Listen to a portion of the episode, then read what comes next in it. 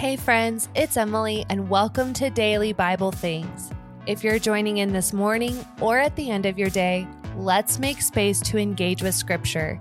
Go ahead and remove distractions and ask the Holy Spirit to help you see what you can notice and appreciate as you engage with today's passage. Now, let's take a deep breath and get started. Today we're reading Psalm 51:10 found in the Old Testament and I'm reading out of the NRSV. This is what it says. Create in me a clean heart, O God, and put a new and right spirit within me. Based on today's passage, here is your question to think about. What do you think it means to have a clean heart and how can you keep your heart clean and kind?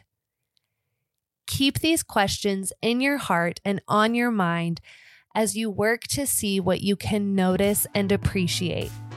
You can even take a few minutes to journal about this and talk with God in prayer. Our guided journal, linked in the show notes, can help you do just that. I can't wait to hang out tomorrow, and don't forget, today needs you.